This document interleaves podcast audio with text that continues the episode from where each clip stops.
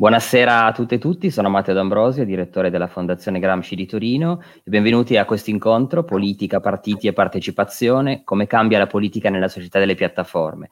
Ringrazio Fabio Malagnino che condurrà con noi questo incontro per averci proposto questo momento di approfondimento. Per noi della Fondazione non è la prima volta che ci occupiamo del tema, abbiamo cominciato alla fine dell'anno scorso con un incontro sui big data e sulle piattaforme promosso e voluto da Massimo Giordani, componente del nostro comitato scientifico, che ha coinvolto Sergio Duretti. È una riflessione che abbiamo cominciato a fare a partire dai mesi dell'emergenza Covid nella primavera 2020, in realtà appunto perché l'emergenza che viviamo ancora oggi ha messo in evidenza se non altro degli elementi che già erano presenti nella nostra vita quotidiana e nella società. Il tema delle piattaforme è uno di quelli che più interessa la Fondazione in questo momento, declinato soprattutto nel sottotema della partecipazione.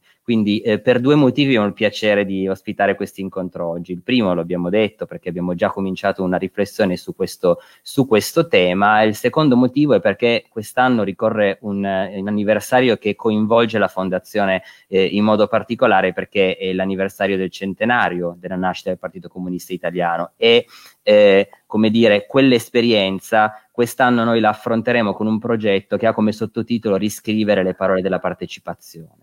Pertanto rispetto all'esperienza analogica della partecipazione politica, soprattutto rappresentata dalla storia di un grande partito di massa, l'occhio però gramscianamente vuole che si vada a colpire, a cadere su quello che succede oggi. E allora l'occasione migliore è proprio quella che ci dà la rivista Pandora Rivista, con questo numero interamente dedicato alle piattaforme. E vengo ora a presentare gli ospiti. Giacomo Bottos, direttore di Pandora Rivista, che ci descriverà nel corso del suo intervento come è stato declinato il tema su questo numero importantissimo e ricchissimo. Sono 44 gli interventi e i contributi. Emiliana De Blasio, coordinatrice scientifica del Center for Media and Democratic Innovation, Massimo Baldini della Luis Guido Carli, Paolo Gerbaudo, professore associato di politica digitale al King's College di Londra, che da Londra incontriamo, e tra l'altro abbiamo presentato pochi mesi fa proprio al Polo del Novecento il suo libro sui partiti digitali pubblicato dal Mulino. Mi fermo qui perché i tempi dello streaming impongono introduzioni brevi ed entrare subito nei contenuti, quindi lascio la parola a Fabio nel suo ruolo di coordinatore della serata. Grazie. Grazie Matteo, grazie mille all'Istituto Gramsci che ospita questo live. Ci sarebbe piaciuto farlo dal vivo, anche perché, come ha potuto vedere Paolo, peraltro un posto che conosce bene, essendo lui anche di origini piemontesi, quando per fortuna abbiamo presentato dal vivo il suo libro Il Polo del Novecento, anche il contesto del Polo, diciamo, aiuta anche la bellezza aiuta la fruizione di questi temi. Bellissimo. Detto questo, facciamo i conti col principio di realtà, appunto anche in continuità con quello che avevamo fatto al Polo del Novecento. Abbiamo pensato di organizzare la presentazione della rivista, io ve la faccio vedere anche, di Pandora Rivista. Come diceva Matteo, numero ricchissimo, ma sono sempre numeri ricchissimi, questo in particolar modo per i temi che ci riguardano. E quindi ringrazio ancora una volta Giacomo e i relatori per aver accettato. Insomma, come dicevamo prima fuori onda, sono giorni in cui le presentazioni della rivista si succedono, quindi a dimostrazione che il tema e questo numero ha avuto e sta avendo parecchio successo.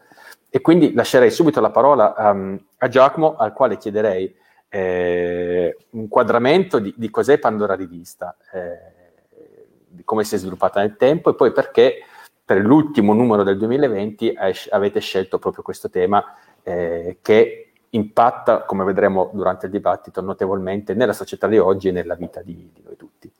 Grazie ancora all'Istituto Gramsci, a te Giacomo la parola. Beh, innanzitutto grazie davvero Fabio per questa introduzione che ovviamente ci fa molto piacere, e grazie a all'istituto, alla Fondazione Gramsci per ospitarci e per aver voluto appunto dare spazio a questa presentazione, che è una cosa che ci onora. E questo mi permette già subito di passare a una parte della tua domanda, mi permette di rispondere su che cos'è Pandora Rivista, cosa serve Pandora Rivista, perché il fatto che esistano presentazioni come questa in un qualche modo ci dice che il nostro progetto in un qualche modo sta raggiungendo il suo scopo. Perché l'intenzione che in un qualche, poi appunto la storia, ormai appunto il progetto ovviamente come succede in questi casi, a volte le cose passano diversi stadi di evoluzione, no? Originariamente la rivista aveva anche un'altra forma, da quest'anno siamo passati a una periodicità diversa, siamo diventati un quadrimestrale con un formato e anche una grafica delle modalità diverse, quindi nel tempo comunque abbiamo cambiato appunto diverse forme, diverse modalità, però posso dire che l'intento è sempre stato simile, cioè quello di costruire uno strumento, costruire anzi un insieme di strumenti, fare innanzitutto una ricerca su quali possano essere oggi gli strumenti e le forme più adeguate per dare appunto delle risorse, per dare uno spazio per la discussione, per un dibattito di un certo tipo. Per un dibattito che abbia comunque un carattere di approfondimento da un lato, ma di massima espansione possibile dall'altro, cioè di coinvolgimento, di partecipazione appunto, e quindi approfondimento in un qualche modo, perché c'è il punto di partenza e l'idea che ci confrontiamo con una fase storica in cui stanno avvenendo dei cambiamenti molto rilevanti, adesso ovviamente in misura assolutamente significativa, ma già da molto prima, quando abbiamo iniziato il progetto riflettevamo in un qualche modo sulle conseguenze di lungo termine che si erano innescate dopo la crisi del 2007-2008, che hanno continuato, diciamo, a dispiegare i loro effetti in un qualche modo per tutto il decennio successivo, e poi ovviamente la crisi del Covid è intervenuta a cambiare ulteriormente e a introdurre ulteriori elementi di riflessione.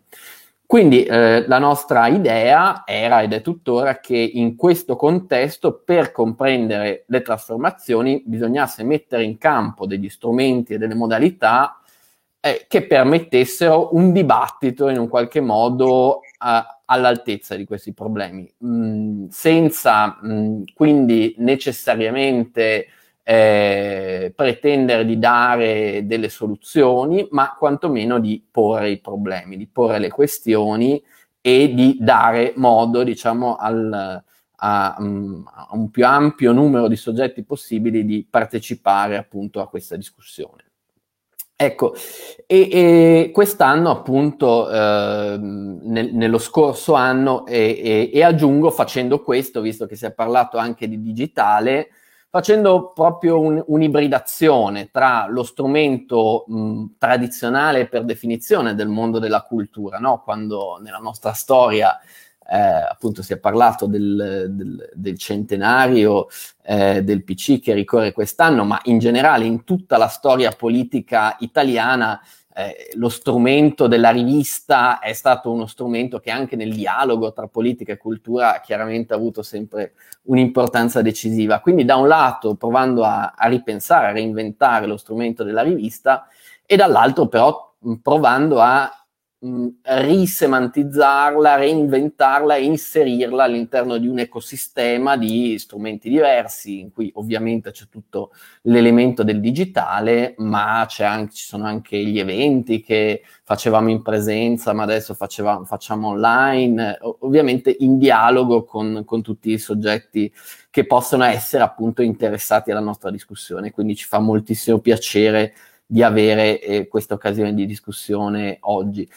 Ecco, ricordo brevemente i numeri. Dicevano, dal 2020 abbiamo cambiato la periodicità, abbiamo fatto 3 numeri, la rivista è un quadrimestrale. I 3 numeri che abbiamo fatto sono stati: il primo, il numero sulla sfera pubblica, un numero che è stato fatto a cavallo, diciamo, tra lo scoppio del Covid e il tema della sfera pubblica, ha che fare esattamente con quello che dicevo adesso, cioè la necessità appunto di arricchire, di avere, diciamo, uno spazio di dibattito e di discussione, nella misura in cui questo tocca l'ambito dell'informazione, l'ambito della cultura, l'ambito anche appunto dei social network, tutta questa nuova sfera che ovviamente oggi fa parte a pieno titolo della sfera pubblica. E poi nella misura in cui questo confina con gli spazi della discussione della decisione democratica.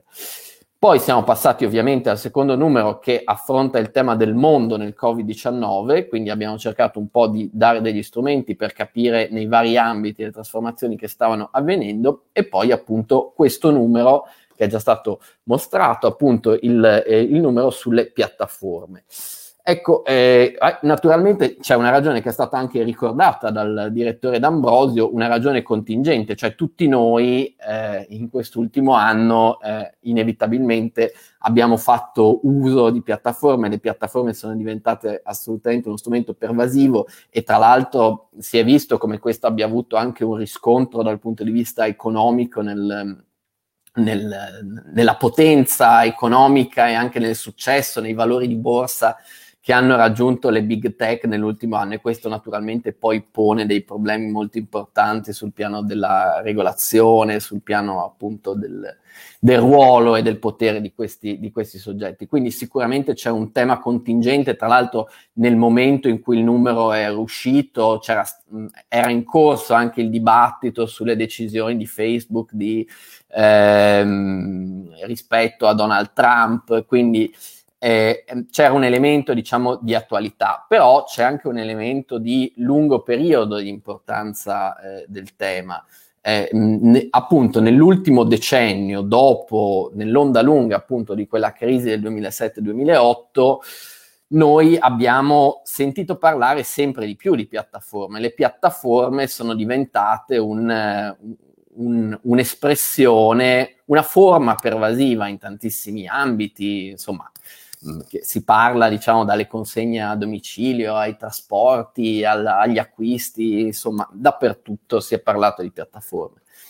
Quindi noi abbiamo provato a cercare di capire, da un lato, appunto, cosa fosse una piattaforma. Ne abbiamo parlato con vari esperti, da Eugeni Morozov a Luciano Floridi, Stefano Quintarelli, Walter Quattrociocchi, e quindi da un lato abbiamo provato a mettere qualche coordinata teorica per capire cos'è una piattaforma, quali sono le principali problematiche che questo concetto solleva, e dall'altro abbiamo cercato di provare a vedere in vari ambiti quali fossero le implicazioni, dalle città al lavoro, al tema appunto della privacy. Poi appunto c'è tutto un blocco dedicato alla politica e alla partecipazione, di cui abbiamo qui oggi 2 autori, perché appunto Gerbaudo e De Blasio hanno scritto sul numero, e c'è anche un intervento di Bertrand Nissen che parla più di partecipazione culturale, Raffaele Laudani. E quindi, diciamo, poi appunto abbiamo affrontato vari altri temi legati a questo, ad esempio il tema delle piattaforme cooperative, se questo può essere un modello che può funzionare come risposta ad alcuni problemi delle piattaforme estrattive che conosciamo. E quindi abbiamo cercato un po' appunto di dare un quadro delle varie problematiche, delle varie questioni. Ora io forse, diciamo, mi sto avvicinando alla fine del mio tempo, quindi dico solo un'ultima cosa, cioè in sintesi alcuni dei punti principali che la questione delle piattaforme solleva. Innanzitutto una piattaforma, partendo proprio dal termine, piattaforma evoca proprio appunto uno spazio piano su cui stanno delle cose, no? E quindi, diciamo, c'è un po' un'idea di neutralità che è implicita nel concetto di piattaforma e quindi dell'essere uno spazio su cui avvengono delle interazioni, che permette degli scambi, Ecco, la prima cosa è che ovviamente questa apparenza di neutralità è illusoria, perché le piattaforme sono degli intermediari. Sono degli intermediari di tipo nuovo che al tempo stesso disintermediano, cioè che intermediano in modo nuovo disintermediando degli altri soggetti che precedentemente intermediavano in altra maniera. Questo ovviamente si vede nell'ambito politico, ma si vede in tantissimi altri ambiti. E poi l'altro tema è che l'aspetto tecnologico è sicuramente una condizione abilitante, perché se noi non avessimo un certo tipo di tecnologia non conosceremmo le piattaforme come le abbiamo di fronte ora, ma ovviamente non è tutto, cioè le piattaforme sono innanzitutto una forma organizzativa, sono una forma organizzativa delle imprese, sono una forma organizzativa di strutturazione delle relazioni sociali e sono anche un'impostazione culturale. Ci sono delle considerazioni molto interessanti in vari articoli su come le piattaforme abbiano potuto affermarsi anche in base a una certa idea che appunto fosse bene in un qualche modo scardinare il potere di determinati soggetti che veniva considerato un potere negativo a favore, diciamo, di tutta una serie di nuove appunto del soggetto, dell'individuo che poteva farsi in un qualche modo produttore di contenuti in maniera nuova. Quindi c'è anche un elemento, diciamo, ideologico nell'affermazione delle piattaforme che è interessante esaminare. Poi la piattaforma, in un qualche modo, l'altro tema fondamentale è quello dei dati, cioè il modello di business delle piattaforme, la forma stessa dell'esistenza delle piattaforme vive di dati, producono dati e a sua volta, diciamo, funzionano, si mantengono attraverso i dati, quindi questo è un tema centrale che ovviamente si lega a tutta una serie di questioni legate alla privacy e a molto altro. E poi l'altro tema interessante è, diciamo, come le grandi aziende tecnologiche si pongano a metà tra l'essere delle organizzazioni con un elemento ovviamente di comando verticale e dei mercati, e come questa natura ambigua poi sia un altro elemento molto, molto significativo nel definire il tipo di interazioni che su questo avvengono. Poi ovviamente questo solleva appunto enormi problemi di definizione di cosa sia una piattaforma e di regolamentazione, però io qui mi fermo perché ho abbondantemente consumato il mio tempo e magari possiamo tornare dopo su alcuni di questi punti.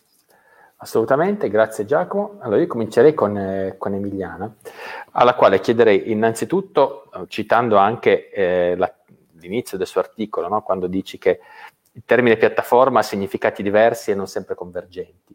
E quindi di chiarirci innanzitutto di cosa parliamo, Giacomo l'ha già accennato, ma di cosa parliamo quando usiamo il termine piattaforma e quindi quali utilizzi fino ad oggi vengono fatti. Tu stessa dici che, insomma, noi durante, al di là del periodo contingente della pandemia, ma forse neanche ci rendiamo conto quante volte utilizziamo piattaforme diverse durante la nostra giornata e durante anche i piccoli gesti che facciamo. E insomma, un passaggio magari ti chiederei su questo, che è molto interessante, quando dici che le piattaforme alla fine ci hanno fatto uscire dall'iperoottimismo tecnologico, no, in cui credevamo che grazie a Facebook e Twitter le primavere arabe con le primavere arabe e altre, diciamo, mobilitazioni, i popoli finalmente avrebbero trovato la strada della libertà. E poi invece abbiamo scoperto che così non è, ma sono emersi altri problemi. Quindi a te, Emiliana, innanzitutto. E grazie ancora. Grazie a te. Intanto mi fa piacere sapere che qualcosa che avevo scritto sia utile e qualcuno lo citi, che già mi sorprende. E sono molto contenta di essere, anche emozionata di essere in questo spazio, perché grazie a istituti come l'Istituto Gramsci, a riviste come Pandora, che possiamo fregiarci ancora del titolo di intellettuali pubblici. che qui in Italia, diciamo, è una cosa sempre più rara. Quindi intanto vi ringrazio di questo, per dibattiti di questo tipo, a cui comunque mi fa piacere partecipare. Allora, io mi sono sempre occupata di partecipazione, perché in realtà sono una sociologa della comunicazione, dei media, dei processi culturali, quindi di fatto mi sono occupata di partecipazione e conseguentemente, come quasi tutti i sociologi dei processi culturali, mi sono occupata di sfera pubblica. Quindi, e di crisi della democrazia, che sembrano tante cose, ma in realtà sono poi cose strettamente connesse. Per ritornare alle piattaforme, allora, e al ragionamento sul tempo contemporaneo, allora, noi siamo dentro un paradigma di crisi, ma il paradigma di crisi non è che è cominciato oggi, inizia qualche anno fa, no? Diceva prima Giacomo, se ne parla già dal 2006-2008 in realtà, no? Con la crisi economica, quindi noi siamo dentro un paradigma di crisi in cui abbiamo cominciato a ragionare sul post, che in realtà sulla post-democrazia di Colin Crouch, che già era del 2003, no? Quindi il frame è quello della post-democrazia, è quello della post-verità, no? E qui c'è Trump, vabbè, ma tanto che c'è Trump, poi ci sarà qualcun altro, insomma, nel momento in cui scrivevamo tutti i nostri articoli era proprio, diciamo, l'apologia della post-verità, è stato proprio quello il momento in cui ci siamo resi conto di quanto potenti fossero le piattaforme, però dall'altro perché ci continuiamo a raccontare questa storia, no? Neghiamo o no l'accesso a Trump, è giusto o no dal punto di vista della democrazia liberale? Dall'altra parte però c'è un processo di disintermediazione che Trump mette in evidenza, Trump, un altro, la politica contemporanea in generale, la comunicazione. Quindi diciamo che quello che è cambiato, il frame all'interno del quale noi siamo, è la disgregazione della sfera pubblica così come la conoscevamo. C'è una disgregazione della sfera pubblica che è conseguente ovviamente ai processi di globalizzazione che si sono seguiti negli ultimi 150 anni, e le piattaforme sono la cristallizzazione di questi processi di globalizzazione e di due tendenze forti, adesso la devo molto stringere, però di due tendenze forti, che sono due tendenze convergenti: da una parte la convergenza dei media e la convergenza dei conglomerate. Quindi in qualche modo erano due grandi poteri, due grandi istituzioni che rimanevano distinte, e invece nelle piattaforme i media e i grandi conglomerate economici, le grandi elite economiche si uniscono. E quindi ecco qui la paura, dice, ma ci sarà lo spazio della partecipazione, anche contestualmente e conseguentemente anche la natura ibrida delle piattaforme, che non necessariamente nascono in quest'epoca, perché alcune nascono... Dobbiamo fare un passo indietro, soprattutto quelle della partecipazione. Però per tornare alla domanda che è importante e che ci aiuta a capire in qualche modo come questa globalizzazione si è poi cristallizzata, sicuramente è necessario rispondere a quello che tu mi chiedi. Allora, sicuramente ci sono diversi significati. Ci sono intanto i siti web, che sono la prima forma di piattaforma che noi conosciamo, no? Io li chiamo ad alta complessità, che sono tutti quei servizi che offrono dei servizi della relazione interindividuale, ma anche Facebook, no? Fa questo tipo di azione, è una categoria ampia dove c'è dal food delivery e comunque c'è, diciamo, tutta l'espressione del capitalismo digitale, per intenderci. Poi ci sono invece i portali dell'e-commerce, sia a livello globale come, non so, Amazon, ma tanto possiamo ormai, immagino, citarlo, sia a livello più locale, insomma ci sono delle start-up che si dedicano appunto al commercio locale. E poi ci sono dei siti online invece che sono gestiti dalle amministrazioni pubbliche, che sono quelli di cui io mi sono occupata per 7 anni, proprio perché mi occupo di democrazia, almeno ci ho provato per tanto tempo, e che in alcuni casi sono invece siti di government. Ci sono poi dei siti online che sono specificatamente organizzati per la discussione e l'organizzazione di tutti i processi decisionali e anche l'attivazione di pratiche democratiche, spesso top down, ma non solo, e sono quelle disegnate nella pratica dell'e-democracy. Come diceva Giacomo, le piattaforme hanno ovviamente una natura che è prettamente tecnologica, una natura che è prettamente ideologica. Il problema è che anche nella natura tecnologica, perché la tecnologia non è neutra, perché si fonda su un apparato già ideologico, per cui in qualche modo l'ideologia raddoppia. Tutti questi significati, in qualche modo, che ho cercato di delineare, adesso sicuramente la tassonomia non è completa, però determinano in qualche modo l'instabilità concettuale che c'è proprio a margine di questo termine, no? E anche... in qualche modo si riallaccia al dibattito sulla platformizzazione della società che in qualche modo è narrato e raccontato così bene dal libro di José Van Dyck, di Poel e di De Waal, che è appunto la platformizzazione della sfera pubblica. Quindi sostanzialmente, come diceva Giacomo, che succede? Che noi sulle piattaforme ci facciamo un po' tutto. sono in qualche modo sia uno spazio aggregativo, dove c'è una dimensione relazionale, sia però uno spazio lavorativo, perché sono in qualche modo uno dei grandi nodi nascosti del capitalismo digitale dietro, no? Dove per capitalismo digitale c'è sicuramente l'idea di capitalismo estrattivo dentro rispetto ai dati e fuori rispetto ai materiali ovviamente che servono per portarlo avanti. E poi un altro lato è che praticamente la sfera pubblica è praticamente tutta appiattita sulle piattaforme, perché è vero che i media tradizionali esistono, però come è avvenuto per la transizione al digitale anche i media tradizionali si stanno platformizzando, non solo dal punto di vista tecnologico ma dal punto di vista dei contenuti. Quindi quando diciamo che noi siamo tutti i giorni in qualche modo sulle piattaforme, vuol dire che la dimensione relazionale, la dimensione lavorativa, io penso per esempio al lavoro che svolgo, non solo online, perché chiaramente una parte delle lezioni oggi sono online, ma una parte di tutto il lavoro che svolgo da remoto, che ovviamente implica tutta una serie di cose, di competenze, e le competenze che servono per svolgere il lavoro di oggi sostanzialmente escluderanno una parte del mondo di domani. Quindi sostanzialmente le piattaforme che convenivano da una convergenza e che da una parte rappresentavano l'idea di imperialismo culturale di Marx 4.0, no? O di Fuchs, che forse diciamo ha una dimensione più contemporanea, e dall'altra parte invece potevano in qualche modo delineare uno spazio di libertà. Una delle paure che ci lasciano invece è che oltre all'imperialismo culturale lasciano poi una omogeneità culturale. Questo non è totalmente vero, ma magari lo vediamo nella seconda parte quando parleremo poi di partecipazione. Quello che in qualche modo è uno dei tratti però fondamentali che si evincono dai processi partecipativi contemporanei è che in questa fase ci sono degli esclusi. Mentre nella prima fase le piattaforme in qualche modo raccoglievano anche loro che erano gli esclusi della globalizzazione, in questa fase qui sembra che invece gli esclusi aumentino di numero rispetto appunto a questa convergenza delle due dimensioni di cui parlavo prima, che stringono un po' il campo alla partecipazione. Quindi nuovi spazi si stanno aprendo, spazi vecchi invece si stanno chiudendo.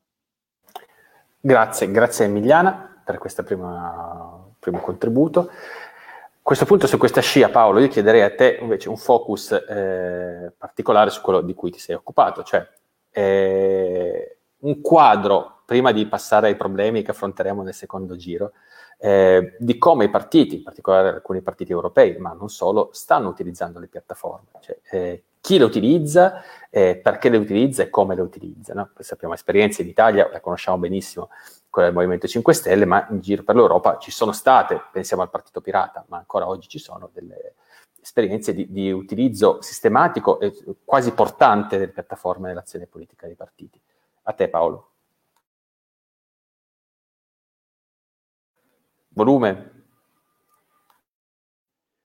Grazie mille Fabio, grazie Matteo, grazie a tutti per l'invito, grazie a Giacomo per l'ottimo numero di Pandora su questo tema fondamentale, perché effettivamente, come già detto da Giacomo e altri, le piattaforme sono un elemento pervasivo della nostra società e hanno tutta una serie di diversi livelli di significato. In generale in informatica la piattaforma è fondamentalmente un ambiente di esecuzione, che può essere ad esempio un sistema operativo o può essere anche un sistema hardware, che costituisce la base per codici, per software, applicazioni e così via.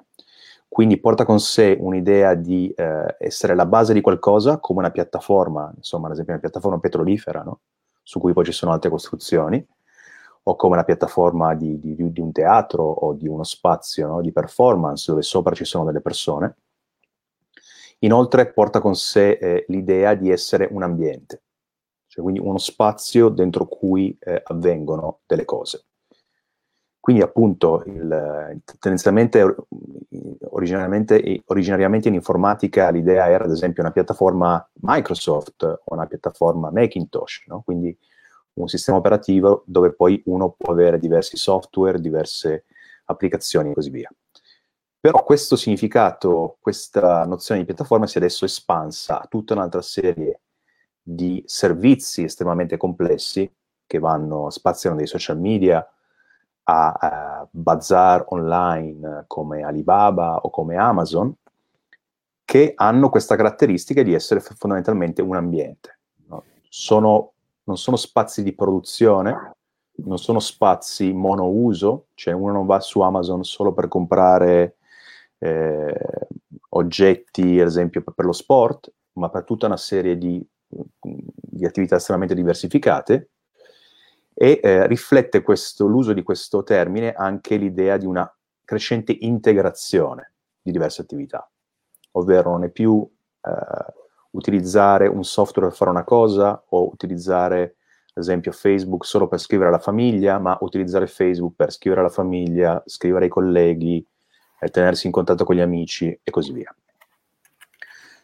E per questa ragione che abbiamo persone come il mio collega Nick Srinicek, che parla del capitalismo delle piattaforme, e adesso anche autori come Van Dyck e Pearl, che parlano di società delle piattaforme, per dire come il modello di business del capitalismo attuale dominato dalle piattaforme e anche compagnie tradizionali pre-digitali si stanno adeguando a questo sistema di crescente integrazione, dove fondamentalmente la creazione di valore dipende dall'abilità di ospitare una comunità.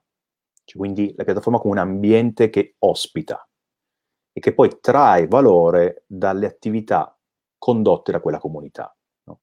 Per cui più attiva, più ampia prima di tutto quella comunità è, e più attiva è, tanto più valore viene prodotto. Come succede spesso, è successo in diverse ere storiche, questa trasformazione del modello di capitalismo porta con sé trasformazioni anche del modello di organizzazione politica. L'abbiamo visto in diverse fasi di evoluzione dei partiti politici, dei tipi di partito. Questo lo spieghiamo bene nel libro finale di Partito, dove ha questa nuovamente all'istituto del Novecento ci fu un dibattito, ebbe un dibattito con Marco Revelli che spiegava bene questa teoria, secondo cui, ad esempio, il partito massa era un po' la traduzione della fabbrica fordista nel contesto dell'organizzazione, quindi l'idea di integrazione lineare della fabbrica fordista, produzione di massa e così via.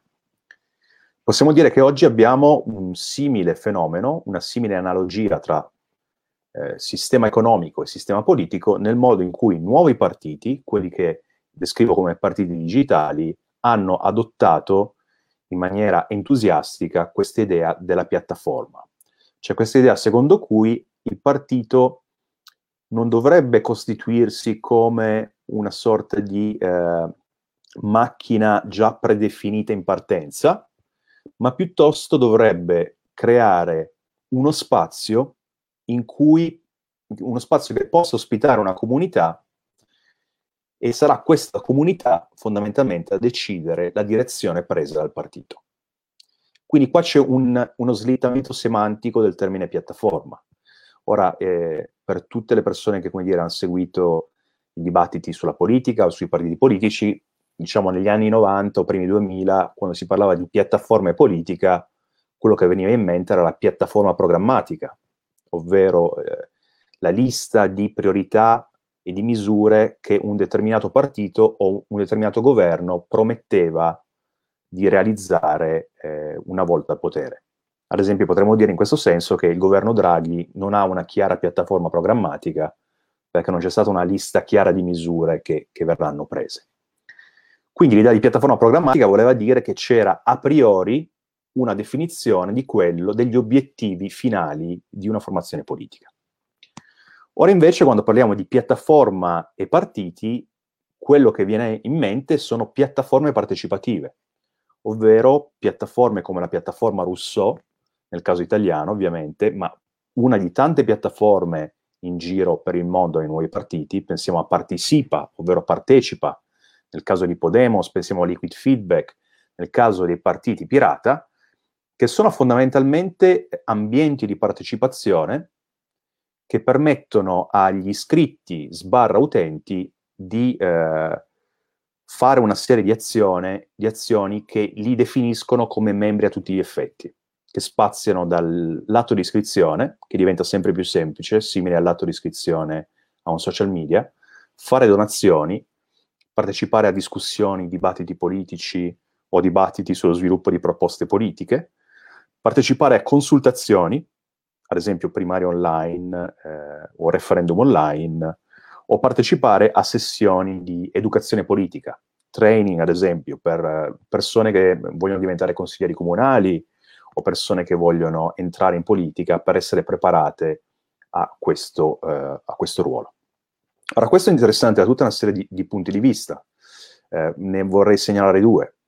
Il primo punto di vista ha a che fare con un nuovo anelito per riconquistare spazi di democrazia. Insomma, questa creazione di piattaforma ha a che fare con la percezione che le forme tradizionali di partecipazione non funzionano più e quindi è necessario creare ambienti nuovi in cui sia possibile nuovamente dare agli iscritti degli spazi di intervento che siano più simili agli spazi di intervento della vita quotidiana. Quindi in una società in cui le persone passano l'intera giornata a partecipare sui social media, a commentare, likeare, scrivere, è ovvio che in qualche modo la politica cerchi di sviluppare forme di partecipazione che assomigliano all'esperienza della vita quotidiana. Con l'idea, spesso l'illusione, che questo porti a una partecipazione diretta senza alcuna mediazione, quando in realtà, come già diceva Giacomo, la caratteristica fondamentale delle piattaforme è che se da un lato disintermediano, dall'altro lato creano nuovi intermediari. La piattaforma stessa diventa il nuovo intermediario. La piattaforma è in realtà proprio uno spazio di mediazione tra diverse categorie di utenti, che possono spaziare da venditori e compratori, ad esempio su Amazon, a utenti che leggono e utenti che scrivono e così via. Di trasparenza che in realtà nasconde l'opacità della piattaforma, la natura della piattaforma come scatola nera, di cui scrive Frank Pasquale, uno dei molti teorici che hanno analizzato questa cosa.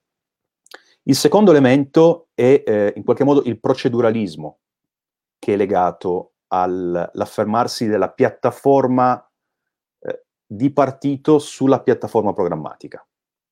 Ovvero l'idea diventa che fondamentalmente non ci sono più delle griglie predefinite di definizione della realtà politica o identità in qualche modo non negoziabili che definiscono la linea, la famosa linea, no? del partito, e che invece fondamentalmente qualsiasi questione possa essere oggetto di un work in progress, diciamo, di una evoluzione in base agli umori e le opinioni cangianti della comunità ospitata dalla piattaforma.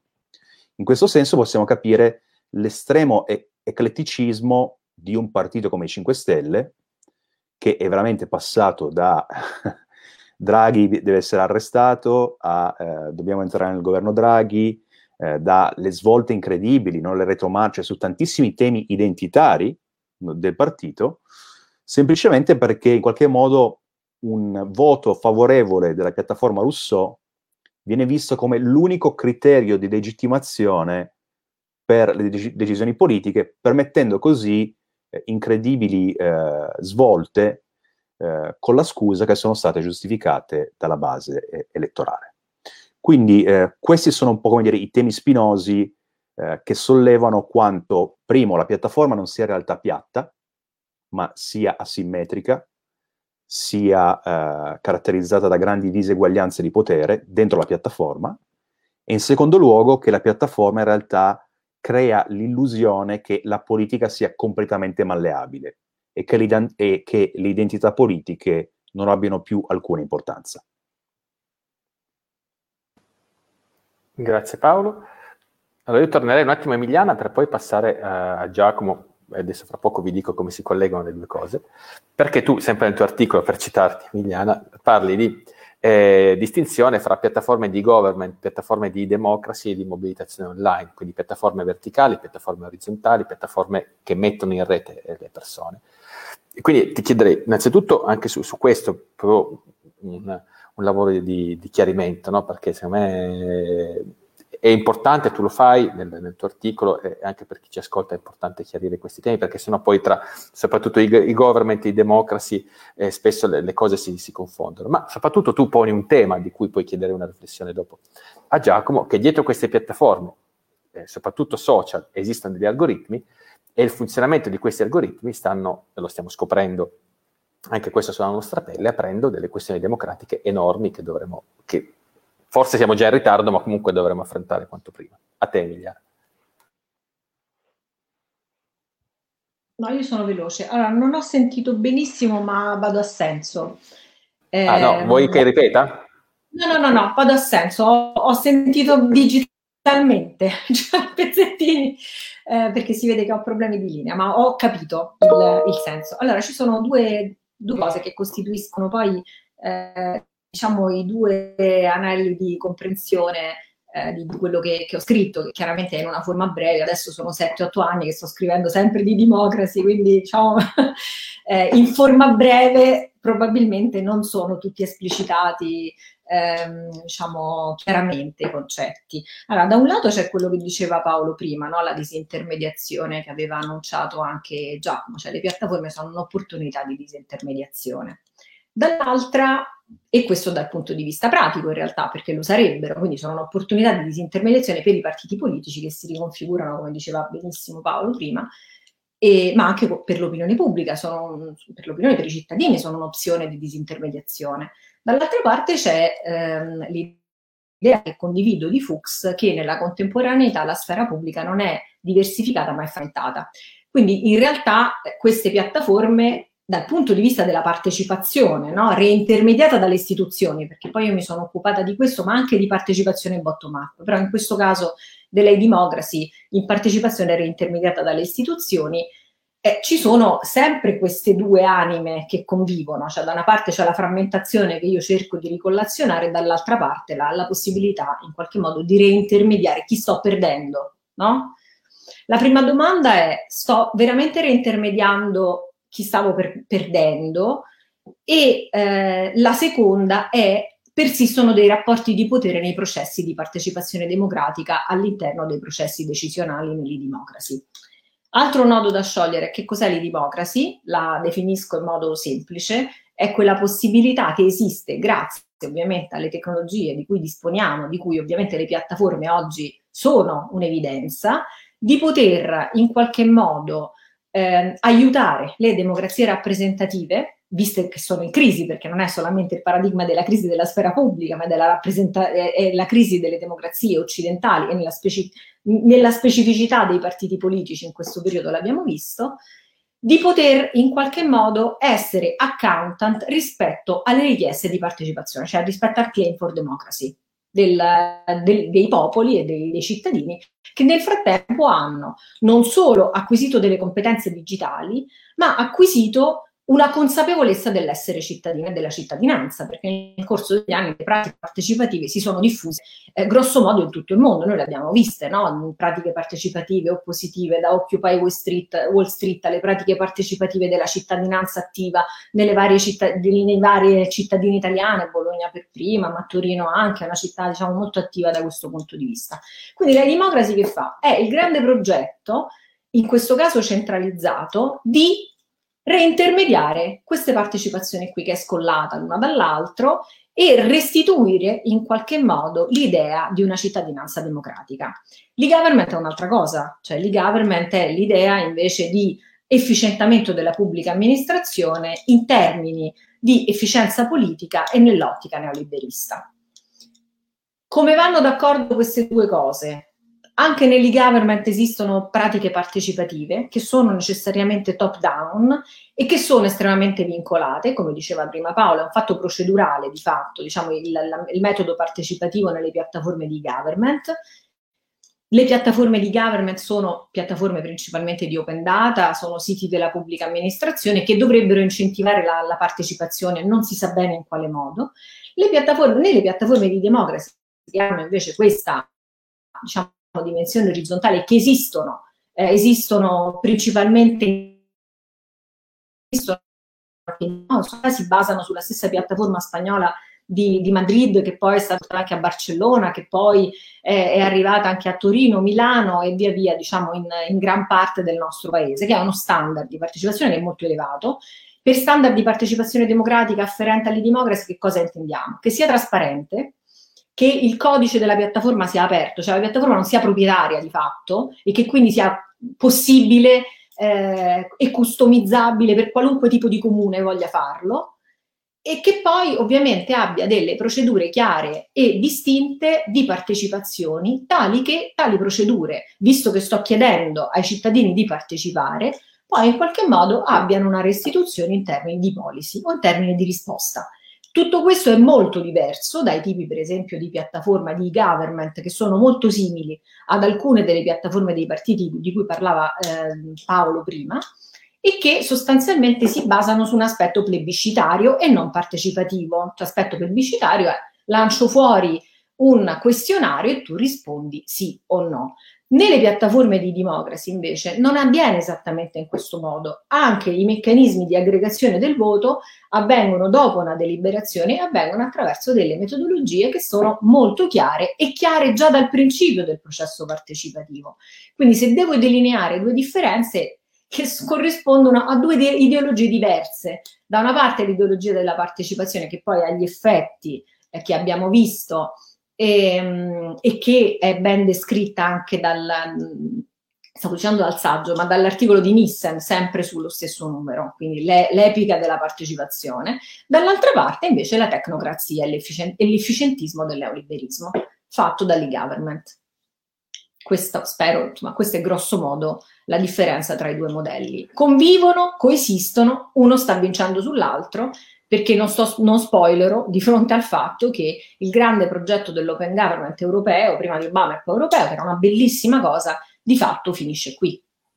Perché se poi non c'è una riflessione chiara sull'impatto, e qui diciamo faccio uno step in avanti, sull'impatto degli algoritmi e dell'intelligenza artificiale sulla partecipazione, ho chiuso, diciamo, l'ideologia orizzontale, che probabilmente mi piace molto di più, come è evidente anche da come scrivo, della partecipazione e della collaborazione, e quindi della possibilità di includere il maggior numero di cittadini possibile all'interno dei processi decisionali della democrazia.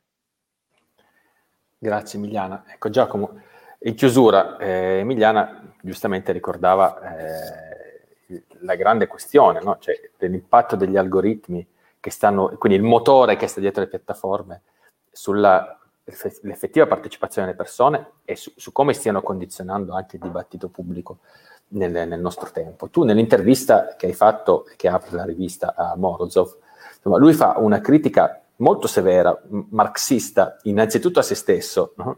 Sì. Quindi le sue posizioni di 10 anni fa, ma anche a un libro che insomma è andato per la maggiore negli ultimi anni, che è Il capitalismo della sorveglianza della Zuboff, di Shoshana Zuboff, e dice insomma che forse lui per primo, ma anche gli altri, hanno sottovalutato la dimensione capitalista nei problemi emergenti, cioè che il capitalismo ci sta mettendo, banalizzo, il carico da 90 anche su questo, su mettere a dura prova per interessi propri il dibattito democratico nel nostro tempo. Allora, tu che idea ti sei fatta anche dopo l'intervista con Morozov?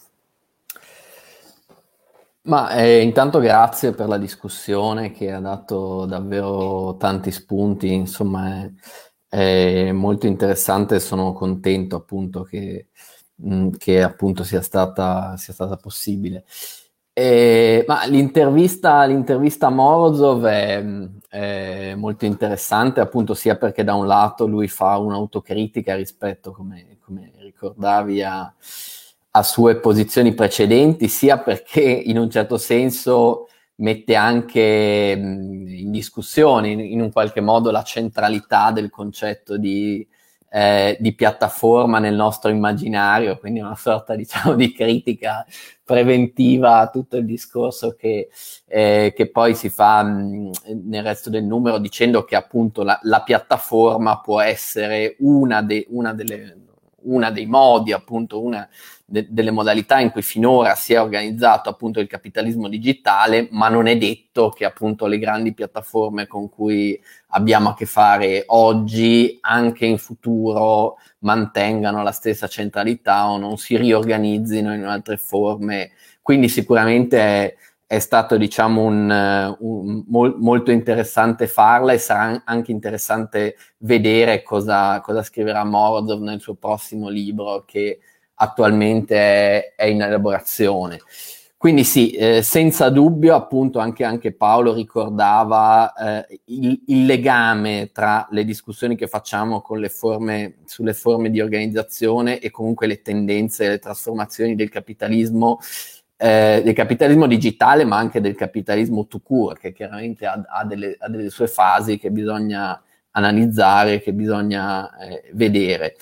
E su questo, e anche, diciamo, ricollegandomi alla domanda che mi facevi prima, relativa alla questione dell'opacità degli algoritmi e della necessità in un qualche modo di dire qualcosa su questo, di poter in un qualche modo vederne e anche discuterne la logica, io vorrei chiudere appunto su un tema che secondo me emerge implicitamente nella discussione che si è fatta, anche da quello che diceva Paolo e in parte da quello che diceva Emiliana. Io credo che per affrontare tutte queste tematiche in maniera efficace sia, diciamo, un po' quel fenomeno della eccessiva liquidità dei partiti, che poi non riescono, che possono esprimere tutto il contrario di tutto, una posizione, il suo contrario, sia in un qualche modo per mettere in campo delle risposte efficaci a problemi appunto di questa complessità. Probabilmente il nodo centrale è quello appunto della cultura, e in questo caso appunto delle culture politiche. Il problema è che probabilmente la politica e i partiti per tanto tempo non hanno delle culture politiche che siano adeguate all'altezza dei problemi. E quindi io credo che questo sia uno dei temi che bisognerebbe appunto rimettere al centro della discussione, capendo poi ovviamente come si fa chiaramente a costruirle oggi, quali sono gli strumenti, le modalità attraverso cui è possibile appunto ricostruire questo tipo di dibattito e di discussione. E poi questa, secondo me, è la precondizione, anche riuscendo a superare anche un po' quella certa eccessiva disintermediazione e frammentazione della sfera pubblica di cui parlava anche Emiliana De Blasio. Secondo me, se non si trova il modo di fare questo, è difficile poi anche mettere in campo delle risposte adeguate, che poi possono andare anche nelle direzioni più diverse, perché non è detto che questi problemi sicuramente questi problemi non hanno un'unica soluzione, si possono declinare in maniera diversa. Però, secondo me, se non si ricostruiscono degli strumenti per avere non tanto delle analisi, perché negli ultimi anni si sono elaborate tanti strumenti, tante teorie, tanti elementi di comprensione per quello che stava accadendo, ma anche dei modi in cui queste analisi poi possano in un qualche modo legarsi anche a dei progetti di analisi e anche di possibile azione. Ecco, questo, se dovessi dire un punto, forse ragionerei appunto di ulteriore riflessione, ragionerei su questo. Ecco. Grazie Giacomo. Allora Paolo, in conclusione, ritornando ai partiti, tu richiamavi prima nel tuo primo intervento anche le contraddizioni che stanno emergendo all'interno di alcune forze politiche nell'utilizzo delle piattaforme e delle conseguenti posizioni politiche, no? O almeno c'è, diciamo, nella retorica iniziale dell'utilizzo della piattaforma e nell'attualità delle, posizioni politiche. Allora, dal tuo punto di vista di studioso che ha affrontato questi fenomeni, quali sono, ti chiederei di illustrarci brevemente, nei minuti che ci rimangono, quali sono i maggiori problemi che sono emersi nel tempo riguardo all'utilizzo delle piattaforme in quelli che tu chiami partiti digitali? Sì, direi che ci sono due ordini di problemi. I primi problemi sono problemi, diciamo, di tipo di implementazione, nel senso che la cosa che balza agli occhi, guardando le statistiche di partiti come Podemos e 5 Stelle e il loro referendum online o elezioni online, è il modo in cui queste elezioni non sono mai state elezioni combattute, né referendum, come dire, in bilico, che mi sembra, come dire, una misura fondamentale di democraticità e l'incertezza del risultato. Ma se c'è una consultazione dove si sa già chi vincerà, la democrazia viene meno, perché che senso ha partecipare a qualcosa in cui già sai quale sarà il risultato? 5 Stelle ha condotto negli ultimi anni un totale, mi sembra, Mosca ha analizzato tutti i referendum, mi sembra una cinquantina di referendum, in due casi ci sono stati casi di ribellione della base, ovvero voti degli iscritti che sono andati contro volere di Casaleggio e Grillo, entrambi nel 2014, tra cui il famoso referendum sull'abrogazione del reato di immigrazione clandestina. C'è però un problema più filosofico, che si rifà un po' al problema dell'ecletticismo che sollevavo prima, e penso che su questo bisogna tornare ai dibattiti di fine 800 e inizio 900 a Karkowski e sui famosi scritti sulla legislazione diretta e il parlamentarismo.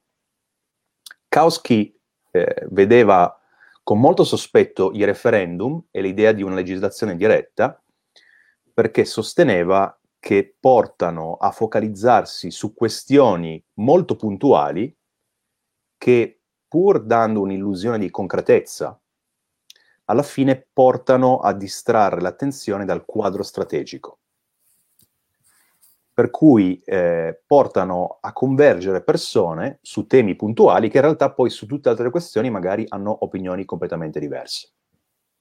Ora, io penso che stia qui fondamentalmente il problema del processismo delle piattaforme e del piattaformismo. C'è un po' il rischio di, come dire, saltare direttamente tutto quel lavoro di produzione programmatica, di produzione di una visione strategica, no? Che è quello che anche durante la pandemia ci siamo sentiti, abbiamo sentito molte volte invocato, la necessità di una visione strategica, di una visione del futuro, e invece ci ricaccia in un presentismo in cui siamo costantemente ossessionati dalla questione puntuale in discussione in quel momento, la discussione che è trending, cioè il trending topic del momento.